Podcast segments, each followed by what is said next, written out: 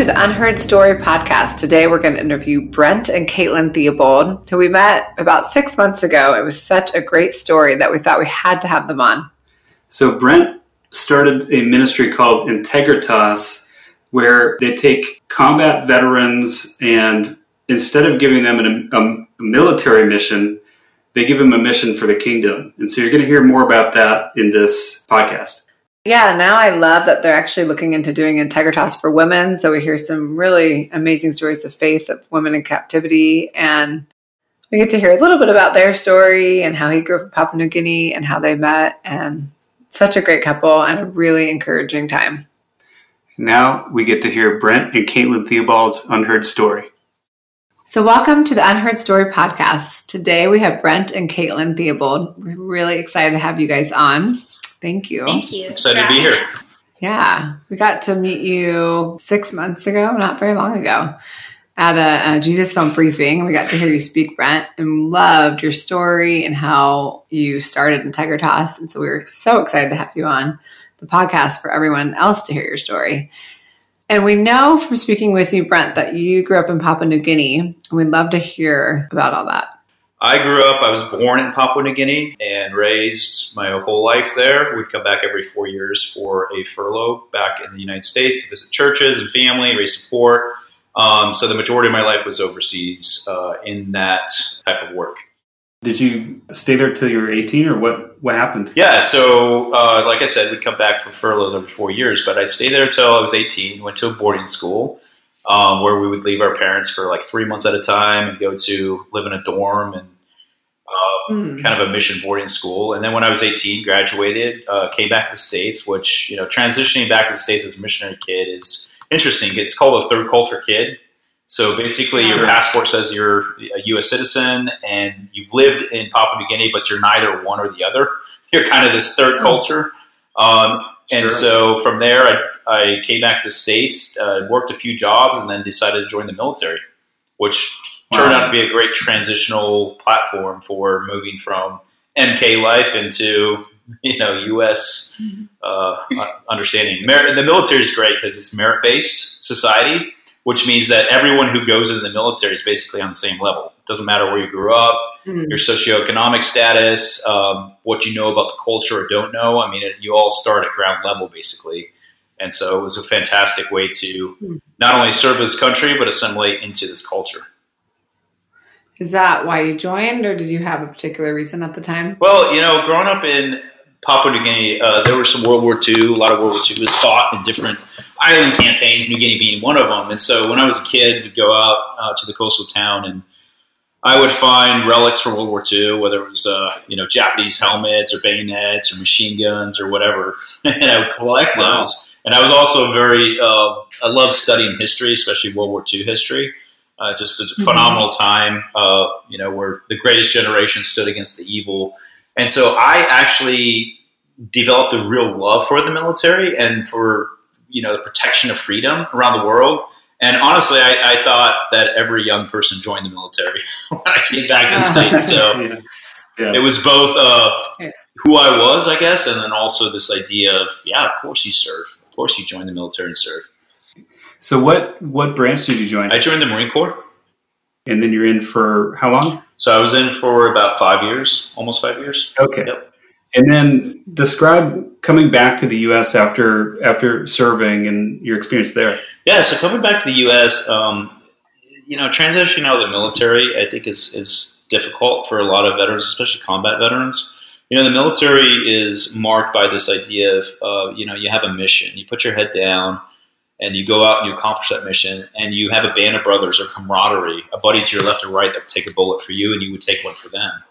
And so when yeah. you leave the military, you leave behind both this mission that has uh, high stakes mission, life and death missions that have incredible significance, and you leave that behind. And when you come into the civilian world, you know you're kind of a little bit directionless. It's it's almost like transitioning from like I did it from MK to the U.S. culture. You have this third culture. You're no longer in the military anymore, and you're not a full civilian. Um, and, and, not to mention, you've left behind this band of brothers, and, and that is, I think, for a man, a mission and purpose coupled with camaraderie are two of the most important factors um, for men. And so, Um, you also have, as combat veterans, you know, experiences that you went through. Um, whether that was loss of buddies or whether that was just you know war is hell.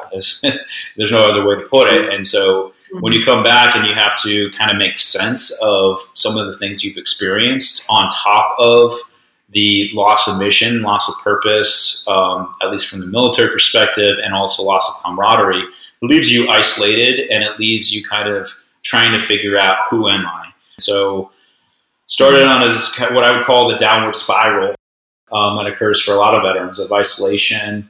Um, started to drink. I hadn't drank before that. Um, substance abuse uh, with alcohol, mm-hmm. and um, found myself in a very dark place. And mm-hmm. almost uh, got to the end of my rope, and you know it was there that the Lord reached into my life, and yeah, took my feet out of the miry clay and set my feet upon the rock. It's the best yeah. way to define it. Mm, that's great. Do you have a moment that happened, or yeah, I mean, I, for me, my moment was, um, you know, really getting to the point where I, I, didn't really think that there was any purpose for me to live anymore. Um, mm-hmm. And that happens, I think, you know, they say there's what, 21, 22 suicides a day among veterans. So mm-hmm. I think that happens with a lot of veterans. But yeah, for me, it was just that moment of um, being in the darkest place you could imagine and thinking, what, you know, what is the purpose? And, what's so amazing about that is just that God, in who is rich in mercy, in my moment of absolute despair, reached in and said, "What are you doing in this place?" And I love that because that's essentially what he said to Elijah, right? When Elijah had been running, um, I think he said that to Adam too. Adam, where are you? And he reached in that moment, and that's what started my healing process. And my healing process included, you know, actually humbling myself and getting help from the VA, um, started connecting again in, into a church family. Mm. So, Caitlin, yeah. where are you in this timeline? How did when did you meet Caitlin and Brent? Was it?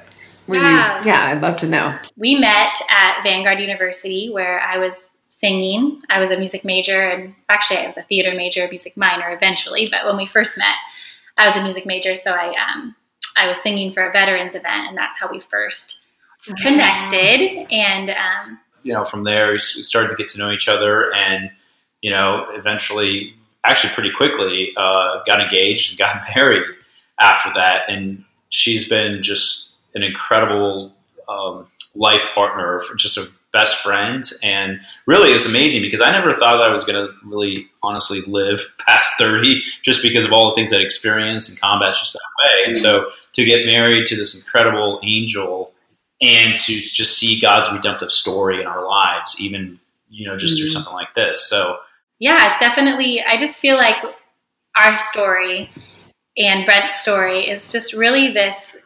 If you're in a dark spot, which I know a lot of people are with what's going on with COVID nineteen and um, where we're at, I just always have believed that in the deepest moments of darkness, a miracle is preparing. And hmm and I feel like that's really where I was at in just my understanding of the Lord and his redemption and his plan in, in each one of us to transform us. Hmm. Awesome. Eventually, I discovered the master's program, and through the master's program, which was incredible, I discovered that as what it meant to dream again with the Lord, and what it meant to that as long as there's a beat in our hearts and, and breath in our lungs, that God is not finished for, with us, and he yeah. who began a good work in us will be faithful to complete it. And so it's been a it's been a long journey, but you know, and just an incredible story of the grace of God. Hmm. It was really cool that the Lord gave me this picture of guys just like me, combat veterans, uh, repurposing our skill sets. And I saw this picture of about five of us that were rucked up like we were on a military mission, but we weren't carrying weapons and we were carrying these backpacks, which I didn't know what they were at the time, and we were going into unengaged, unreached people groups and bringing the gospel there, using all the same skill sets that we had learned in the military. And it was awesome. this moment of clarity of going, "Wow, Lord, you are not finished with me, and you're going to take all of everything that I've learned, everything I've experienced from being an MK to the military." Um, to even all the pain that I've experienced, and you're going to redirect that for your glory and for your purposes. Yeah.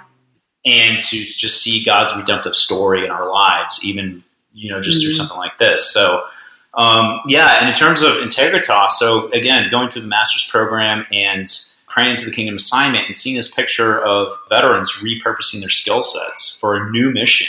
And that new mission was it was serving and sacrificing for the kingdom, and to take the gospel into unreached people groups um, or into the hardest, darkest quarters in the world, and to see these men that were in this in this vision that God gave me actually taking the gospel there with these backpacks. I thought they were Bibles. And then I learned about the Jesus film. I'd heard about the Jesus film, but I didn't really know anything about it. I'd, I'd never seen this backpack before, never seen anything.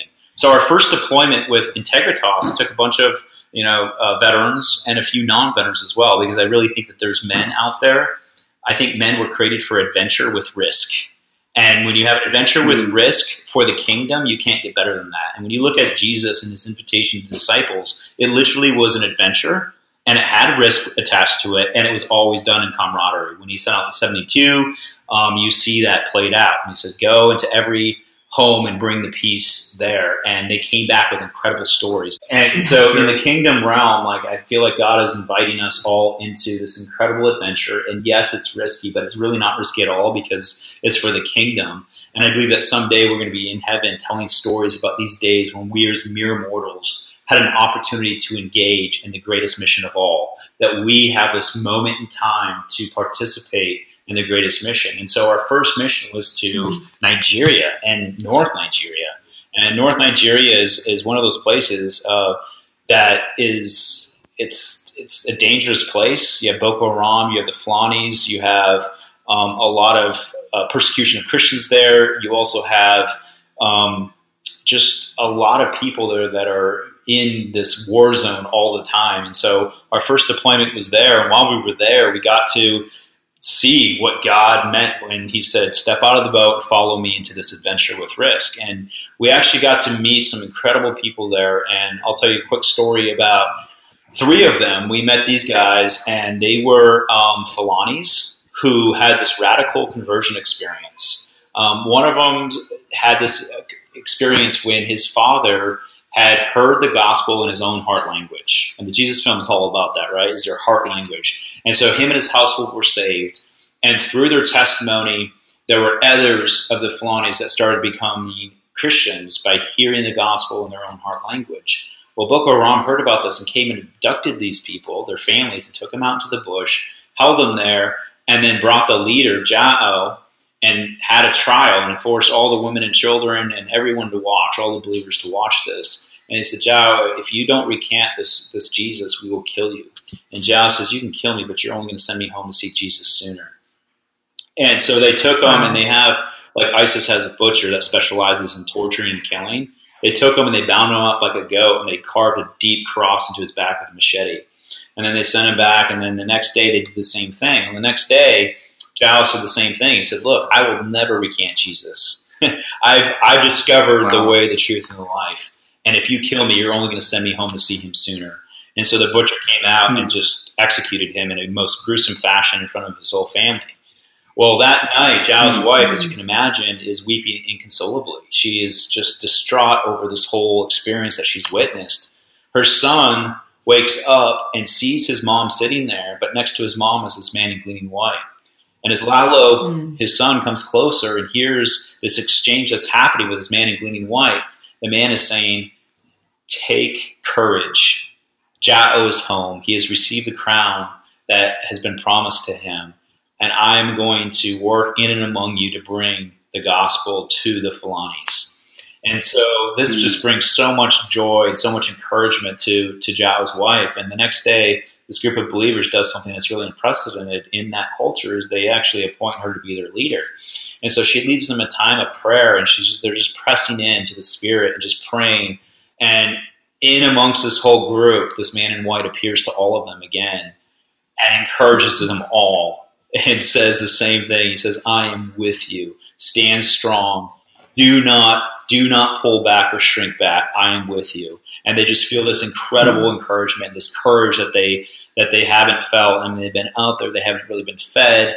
And anyway, the man in white leaves, and around five minutes, maybe ten minutes later, they start hearing screams coming from the Boko Haram camp, and they're screaming snakes, bees, scorpions, Mm. and their hearts are gripped with fear because they don't know what's going on. But they look and they're peering through the dim light as this, as because the sun is set and it's dusk and it's getting dark, and they see these Boko Haram guys running as if they're being chased by bees, imaginary bees, snakes, and scorpions.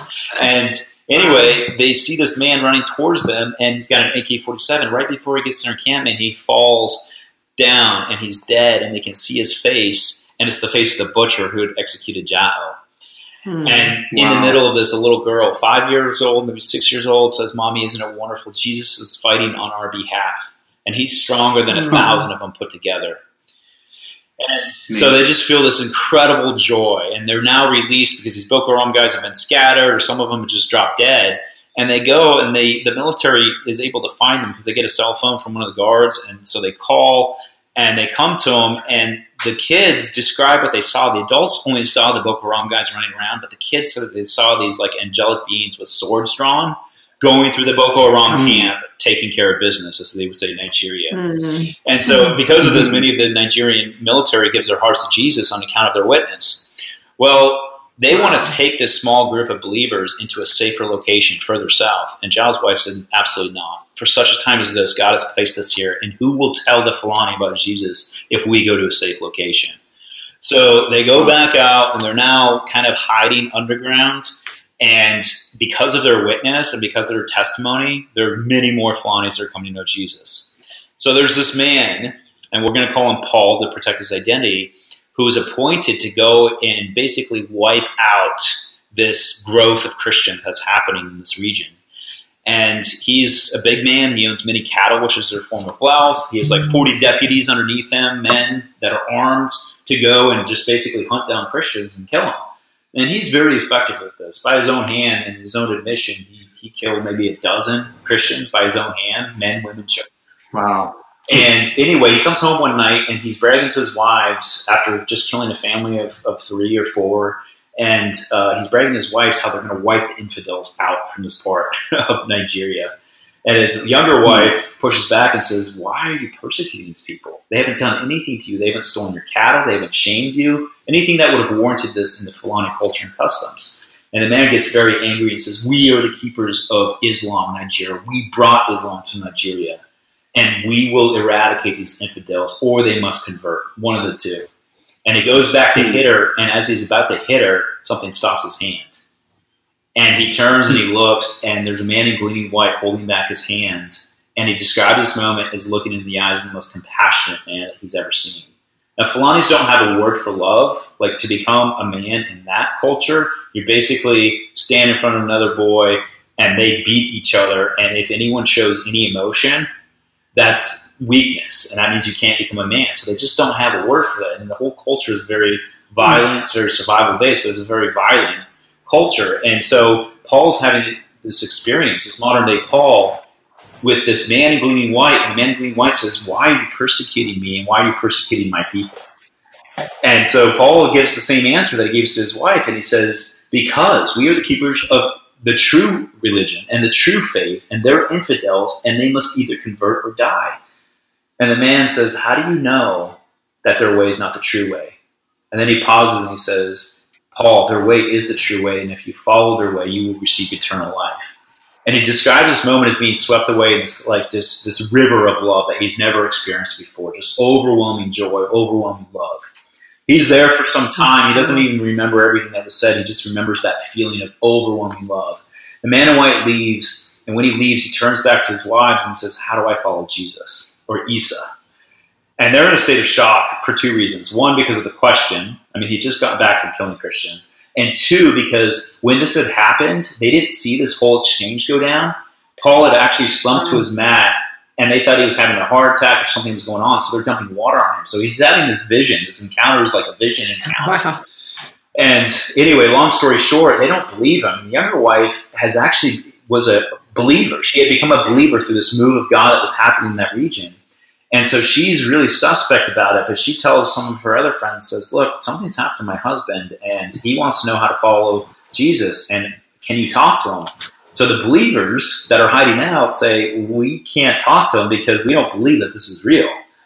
Well, this goes on for a number of weeks, and there's a number of exchanges that go down, and eventually he finds himself across the fire, sitting at a fire from Lage uh, and Lalo, whose dad had been murdered, uh, Jao, and he tells him the whole story of Jesus, everything that they know about Jesus. And this modern day Paul gives his heart to Jesus. so this man at Boko Haram had appointed to hunt down Christians is now a believer himself. And he comes back and he tells everyone, all of his deputies, he said, We had it wrong. Like Isa is the way, the truth, and life. And we had it wrong. Islam is not the way. Christianity is the way. Jesus is the way. And because of this, there's many people, because of his influence, that start giving their hearts to Jesus. Boko Haram basically hmm. hears that this man, this Fulani that they had appointed to carry out, you know, eradication of Christianity, uh, they find out that he's now a Christian himself. So they send men to come kill him. Paul gets word of that. He tells his wives, like, take the kids and go, but I'm not going anywhere. So he stays there, and they come and they basically burn down his home. They steal his cattle. The persecutor becomes the persecuted. They think they've killed him. Literally, the home is burned down. He's beaten to death almost, and then his home is burned down.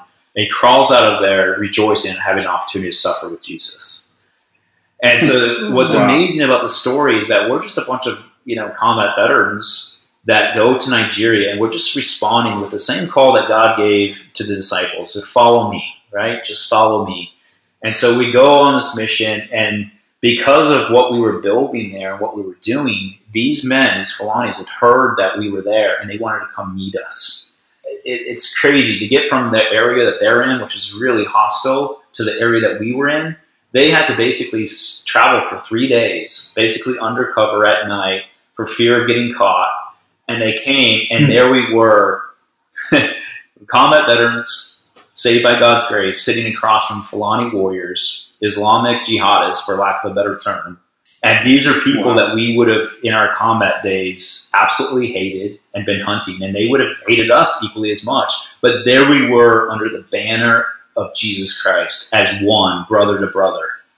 And you could not, you, you can't make these kind of stories up. I mean, there we were, former enemies, sitting there at the cross of Jesus Christ, and there wasn't a dry eye in there. And when they had gotten done telling us their story, and this is all through translation, of course, but Lalo, who was Jao's son, said, Please take a message back to the people in America and to the churches and to the men especially, and tell them, don't play around with your salvation.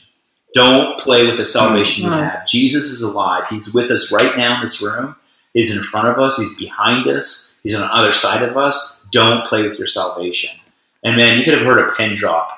Because again, here we were, combat veterans that had had our own struggles or, or whatever, on a mission. We're, we were trying to figure out, Lord, what do you have for us? We know that you're calling us here. And here we were sitting across from these Fulani warriors who had their own encounter, their own baggage. And again, at the foot of the cross, everything changes. So, what's really remarkable about the story is those backpacks that I talked about, that I'd seen. Um, when I got back and I started telling you know people about the story and, and telling them that warning from Lalo, don't play with your salvation. Hmm. Well, Bob Shank is a, he's the one who started the master's program and teaches it, and he's very involved with the Jesus film. So he's at a briefing. I think it was a briefing in San Antonio, and he gets this the move of the Holy Spirit to text me and say, "Hey, I want to get you guys some backpacks. How many backpacks do you need?" So we're like, "I don't know, three backpacks." And he's like, "Okay, great."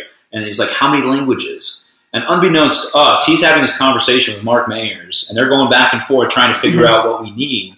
Next thing you know, we've got like this Jesus film equipment, which I didn't really know anything about. They get us the backpacks. Yeah. It shows how to use them. We take them back over.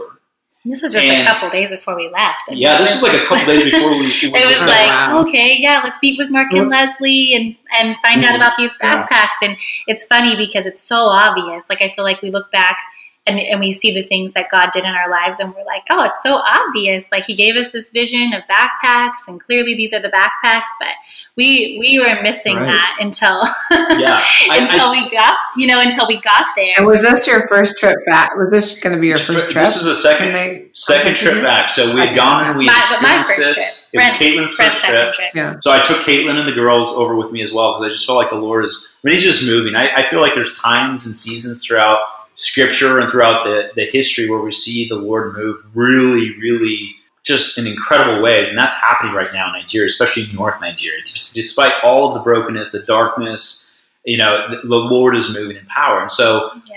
even up to that point, I still thought that the backpacks were like a brother Andrew type of thing, right? Smuggling backpacks into whatever country. Mhm. Well, Yeah. here we are now at this moment in time where we get these backpacks, and as soon as I saw them, I knew immediately the Lord was like, "This is what you guys are carrying."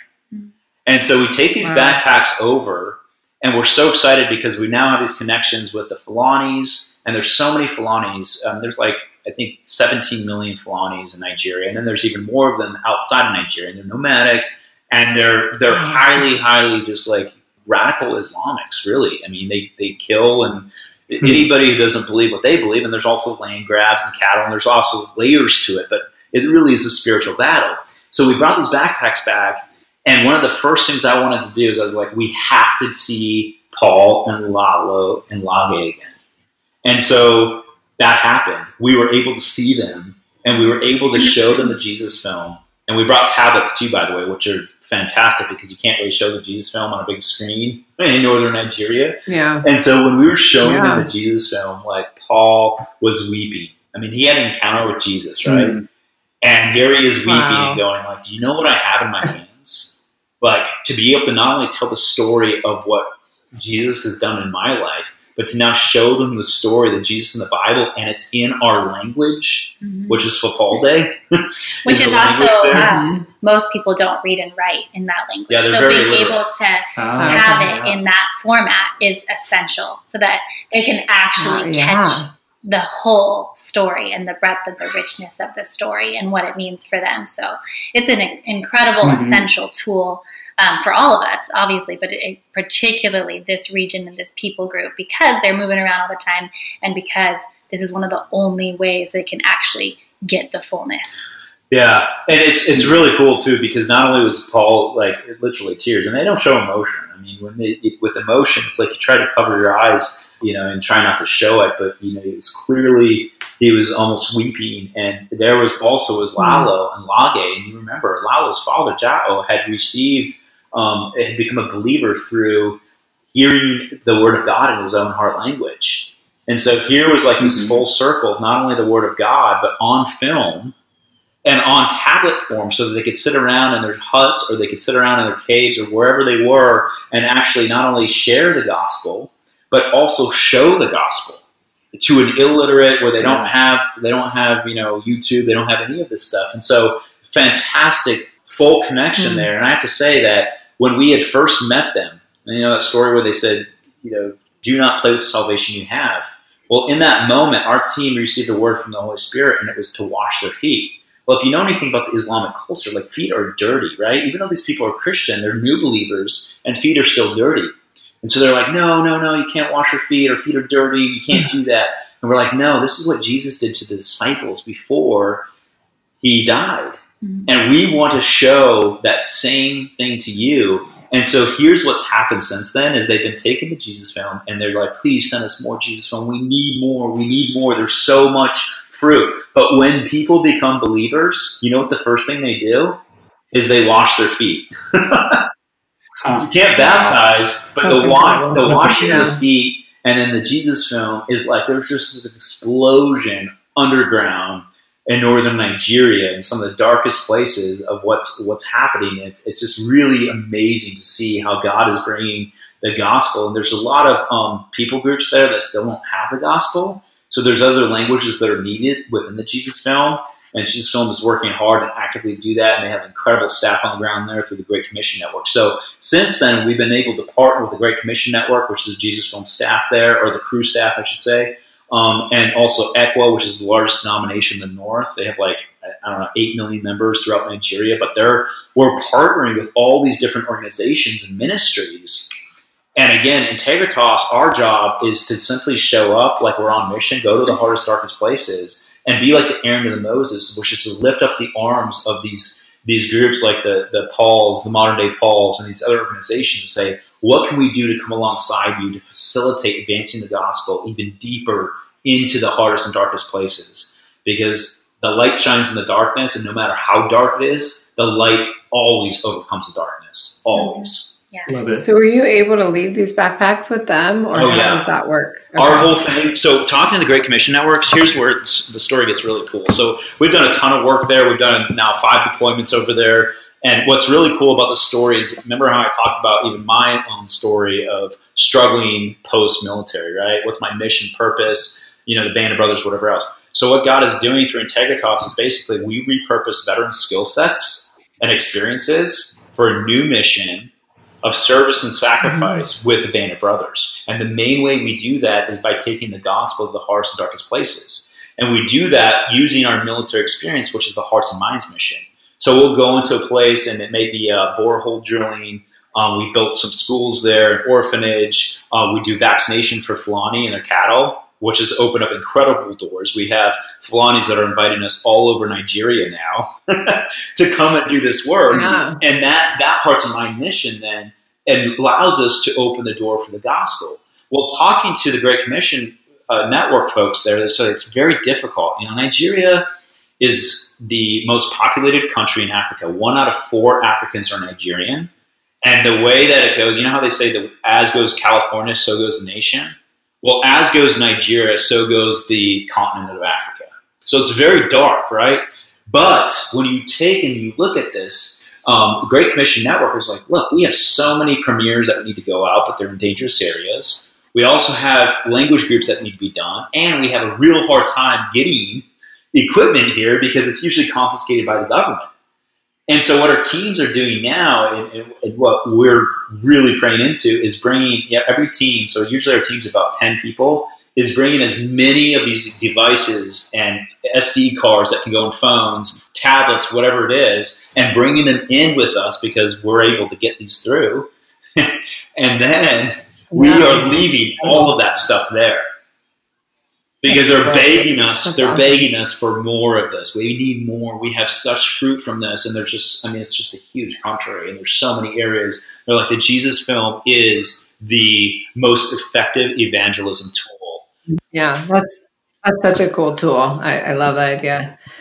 So, Brent, my only question is: Can non-veterans join you guys on these trips? Yeah, so we have Joe, are 'Cause you I'm coming in. with it? Yeah, Joe, we need you.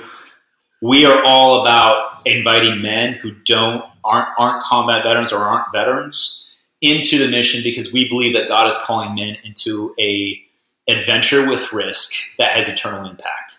And so there are definitely opportunities in Nigeria for that's where we are right now. We are we are also looking at other countries eventually where we're going to be um, you know focusing in targeting.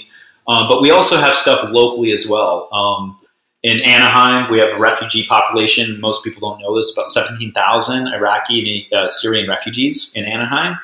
And they're using some of the tools that we have learned from actually partners within Jesus Film and, and going there. And actually, we were just about to kick a lot of this off, and then the COVID 19 thing hit. Um, Yeah, but sure. we are going to be actually going there and developing relationships and then also showing the Jesus film in Anaheim to, to refugees. So we have multiple areas of points of uh, where people can get involved depending on the risk level and experience needed and etc. Hmm. That is so awesome. So I know you guys have a personal family um, experience with a Jesus film with your daughter. Do you mind sharing Yeah, that? absolutely. Um, we we came to speak at a briefing, or Brent Brent spoke at a briefing, and I accompanied him, and um, just definitely fell in love with not only what the Jesus film is, and of course we'd already connected with that in Nigeria, and we're very much um, in line with the heart and mission. But we also just really loved the the community and the people that we met, you guys included in that. And um, when we got home, we had we had decided to ad- adopt a, a language as a family. So we were telling our girls about it and how exciting that we could pray for this this specific place and we could um, get behind them and then maybe maybe someday if god allows we can take you guys on a, on a trip over there and we'll go show them the jesus film like we showed the kids in nigeria and so we were talking about that and then we were like oh, we should we should show the jesus film for kids to the girls because actually I hadn't even watched the kid version one. And um, right. and so we put it on, and it was really fun. And the girls were laying in their sleeping bags and watching it. And then my my older daughter, who um, had asked Jesus to to rule and reign in her heart at a very young age, when she was three, she's now um, six when this story is happening. And um, Yeah. she, when the film finishes, she just turns to my younger daughter, Nora, and says, "So, how about it, Nora?" Um, which is so sweet. I just love the simplicity of you know sometimes that that really simple question. And Nora was like, "Yes, absolutely. I really want to accept that's Jesus." awesome. And so Emmy um, just kind of ran around the house. Getting everybody together so that we could be together. She, Daddy, come in here. Nora's ready to accept Jesus, and Mommy, come in here. Nora's ready, and she's just so excited. And so, um, so we just gathered around and we Okay. we got on our knees as a family, and then we um, had a really fun party afterwards to celebrate.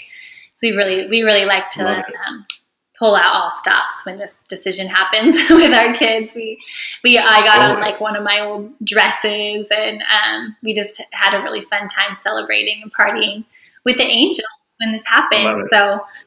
Um, so then I think it even just, you know, really solidified the partnership even more. I think to us, I think when something really affects your your very nothing touches you like your own kids. You know, we know this. It's like Mhm. there's nothing that you can um, do better to win over a mama than to, to than to love her kids. And so, um, Totally. so I think it just kind of solidified that beautiful partnership and what God was really starting between Integritas and the Jesus film. I remember when we were with you a few months ago, you shared a story about a woman in particular, Leah, and just how her faith has encouraged so many. Can we hear a little bit about that? Yeah, and if you're listening to this, whoever is listening to this, please pray for Leah right now. Um, her story is is is riveting, and she's actually currently in captivity and currently coming up on her 16th birthday. Um, And this marks her third year in captivity. Um, so she was kidnapped amongst um, many other hundreds of girls. Like I mentioned, thousands of girls are in captivity. Um, but unlike thousands of others, um, she is, has stayed in on the on account of the fact that she will not renounce her faith in Christ. Um, So sometimes they'll they'll secure release, but they'll make the girls verbally commit to Islam, like convert, um, and she she won't. And so Wow. she has this just tremendous um, faith story that we're finding out more and more about as we've gotten to know um, some of the pieces. But I feel like she's representative of um, of thousands of, of girls like her. But she's especially somebody as a sister in Christ that we need to be praying so much for her secure release. Let me say this about Leah too. So Leah is an inspiration to so many believers who are facing persecution from the Fulanis or from Boko Haram or whatever else. I mean, taken again, as Caitlin said, at the age of 14, and she refuses to recant her faith. And for that reason, they've held her. Um, and a lot of these girls, when they're taken, they're they're sexually molested, and it's just it's just horrible. And she has stood firm in her faith at the age of 14. It's now going on two years of captivity. In fact, last year they have um, Boko Haram said they were going to uh, kill her, that she was going to be killed like three different times that she was going to be killed Wow. and they haven't yet. And there's still um, reports, most recently in February, reports of her still being alive. She's still being held captive. Hmm. And you know, Hebrews tells us to remember those who are in chain as if you yourself were there with them suffering. I think the heart of Integritas, the entire heart of Integritas women and even families, you know, James tells us very clearly that faith without works is dead. He says, You do well that you believe. Mm-hmm. Even, even the demons believe and they tremble. But those of you who believe in Jesus, if Jesus has changed your life, then where is the proof through the works? Now, that's not working out of salvation. That's not a call to, to we work our way towards Jesus. But because of what he's done for us, there will always be an outflow. That will happen in generosity.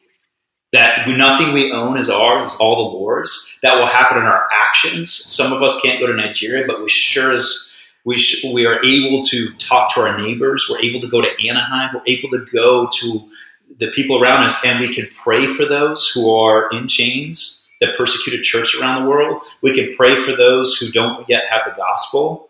And we really believe that, and we've seen this in our own family, as we have engaged in serving together and following as the Lord leads us as a family. So there's an Integritas where we're doing, you know, missions that I wouldn't bring my family into, but we can serve. We can serve like before COVID nineteen. We would even go over um, like around Christmas time to uh, elderly care facility where they don't have people and go over there and just serve there. When when Anaheim opens up again, we're going to take our family, invite other families, yeah. and say, "Come serve together." Because when we have our faith activated, then the Lord shows up, always shows up. And what that produces in us is a testimony. And it's by our testimony we overcome. The testimony of we're not capable, mm-hmm. Lord, I don't know how to say this, I don't know how to share my faith. Well, good good job, because you're in the same uh, place that Moses was when God came to him and said, I want you to go and lead these people out. Moses said, I can't even speak. How, how am I going to speak?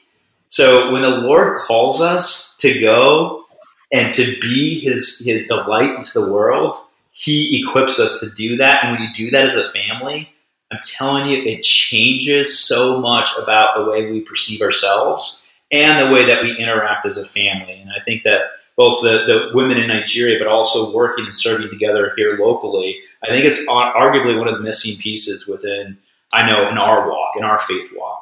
And so to take our gifts, activate them through serving, watch the Lord show up and do incredible things through our little loaves of bread and our fishes, and then to have a testimony to share. It strengthens our faith and it strengthens the faith of others.